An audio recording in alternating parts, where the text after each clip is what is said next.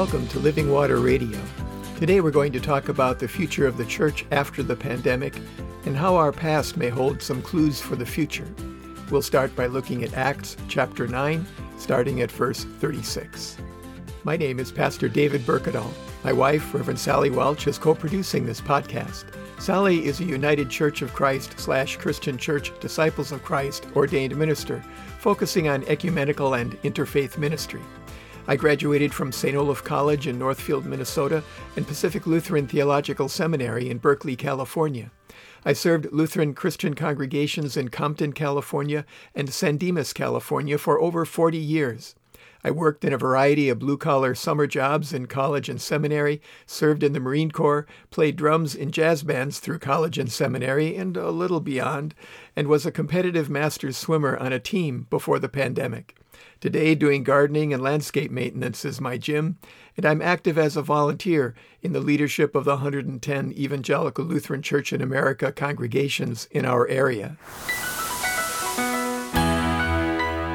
Many businesses are reopening this week, even as states all over the country, particularly in the southern half, are reporting spikes in new COVID-19 cases now, about 2 weeks from the Memorial Day holiday. Some churches are also trying to discern whether or not to reopen. We know what churches will have to do to try to keep people safe at in-person worship. I would like to suggest that we also consider what the church should be as we reopen. What kind of church should we be as we consider the new realities? After I retired almost 2 years ago, we were ecclesiastical nomads for about 6 months. We went to different churches every Sunday. The greatest number was Lutheran, but we went to churches of a wide variety of other denominations as well. One of the things I noticed at pretty much every church I visited was that it was clear to me why someone would want to join most of those churches: an educational ministry, a choir, a band, a worship service, a youth program, an organization, a pastor. But I did not see how anyone would come to Christ at those churches. What is the purpose of our churches? What message do we communicate, intentionally or otherwise, and what do we offer the community? How does the church reach people with the good news of reconciliation with God at the cross? One way is to consider how the faithful followers of Jesus Christ, the church, grew from a few despised and frightened individuals to a growing countercultural movement and then to the official religion of the Roman Empire in just a few centuries. What did they do? How do churches that are now reopening during what we hope are the final days of the coronavirus pandemic rise, adapt, and minister? What do we do in what we pray are the early days of renewed national soul-searching regarding race relations and the injustices experienced by the African-American community in particular, to rise, adapt, and minister? One way is to consider what the inclusive community of the early church did when it was known to be a servant church, well before it was known to be an institutional church.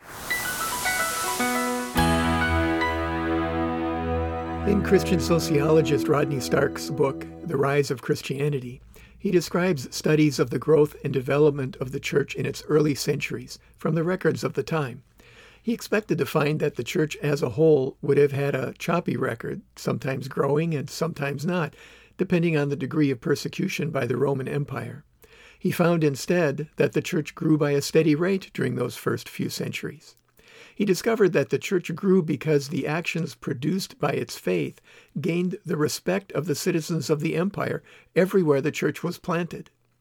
In those days, for example, if an unwanted child was born into a family, usually a girl, it would be taken into the woods and left there. People believed that if the gods wanted it to die, it would die, and if the gods wanted it to live, it would live. Conscience clear. Christians would go into the woods and collect those babies and bring them into their own homes and raise them. When there were too many, Christians founded the first orphanages. When plagues struck, in urban areas in particular, anyone with any money at all would flee to their country houses and ride it out. Christians stayed and nursed their own back to health, as well as anyone who was sick, at great risk to themselves. When there were too many, Christians founded the first hospitals. Christianity's high regard for women and the subsequent treatment of women was attractive to women as well as to men. Here's a description of the earliest churches. from Acts chapter 9, beginning at the 36th verse. Now in Joppa there was a disciple whose name was Tabitha, which in Greek is Dorcas. She was devoted to good works and acts of charity. At that time she became ill and died. When they had washed her, they laid her in a room upstairs. Since Lydia was near Joppa, the disciples who heard that Peter was there sent two men to him with the request, "Please come to us without delay." So Peter got up and went with them, and when he arrived, they took him to the room upstairs. All the widows stood beside him, weeping and showing tunics and other clothing that Dorcas had made while she was with them. Peter put all of them outside, and then he knelt down and prayed. He turned to the body and said, "Tabitha, get up." Then she opened her eyes, and seeing Peter, she sat up. He gave her his hand and helped her up. Then, calling the saints and widows, he showed her to be alive. This became known throughout Joppa, and many believed in the Lord. Meanwhile, he stayed in Joppa for some time with a certain Simon, a tanner. That's some kind of action. What information does that tell us about Peter and the early church? The book of Acts, short for Acts of the Apostles, tells us of the first years of the Christian church. It is a record of how the Holy Spirit was made manifest for the first generation of the church. It is the greatest church growth manual ever written. Look at the day of Pentecost, the birthday of the church. Holy fire appeared not on candles, but on the heads of the first Christians. It was incendiary. The Tower of Babel was reversed. If we rise from this pandemic to live as this church, born, guided, and empowered by the Holy Spirit, we will be an inclusive church. It's natural. If we're not inclusive, something is wrong. My hero in church development, Lyle Schaller, once observed that people would say, and I've said it myself, the seven last words of the church are, "We've never done it that way before." But Lyle said, that's just another way of saying, this is who we are. Can we now ask how much of our identity as a church comes from God and how much is just something we have constructed to make ourselves feel comfortable? Who are we, and how do we become more of a movement of the Holy Spirit and less of a cultural and political institution? How do we address the issue of racial justice? It won't be a program to receive more black people. That's recruitment, not evangelism. To open the church, we must practice pro-social distancing, that is, distancing ourselves from the way our society is now. There has to be room for people to enter. We have to loosen the very ties that bind us together today in order to allow more people to come in. We have to broaden the definition, spoken and unspoken, conscious and unconscious, of who we are as the body of Christ. We can't just check the boxes of some one-size-fits-all program. There will be more listening than talking, more asking than giving answers, and more action than contemplation. I read a story about an Indian evangelist who had a great deal of success reaching university students. When he was asked what was his program, he replied, "I just love them until they ask me why." That is not the same as following a political or ideological agenda, of being a social service agency that sometimes uses religious language as a motif. It means embracing the gift of a living relationship with the living God in a way that is expressed in love of God and neighbor, of knowing the love of God in Jesus Christ and sharing it with the people we know. Dorcas was loved because she loved in the name of God. What is our reputation in the community? What good works and acts of charity are we known for? What if Jesus were to say to the church, "Get up, rise up. What should we do? What would we do?" Love people until they ask why.